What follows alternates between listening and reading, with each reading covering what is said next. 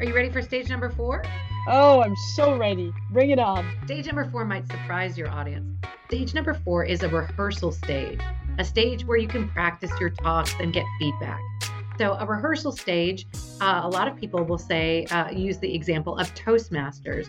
Toastmasters is nationwide, international, and it is a great place uh, for people to practice public speaking who are very, very nervous about public speaking. And you can practice talks there.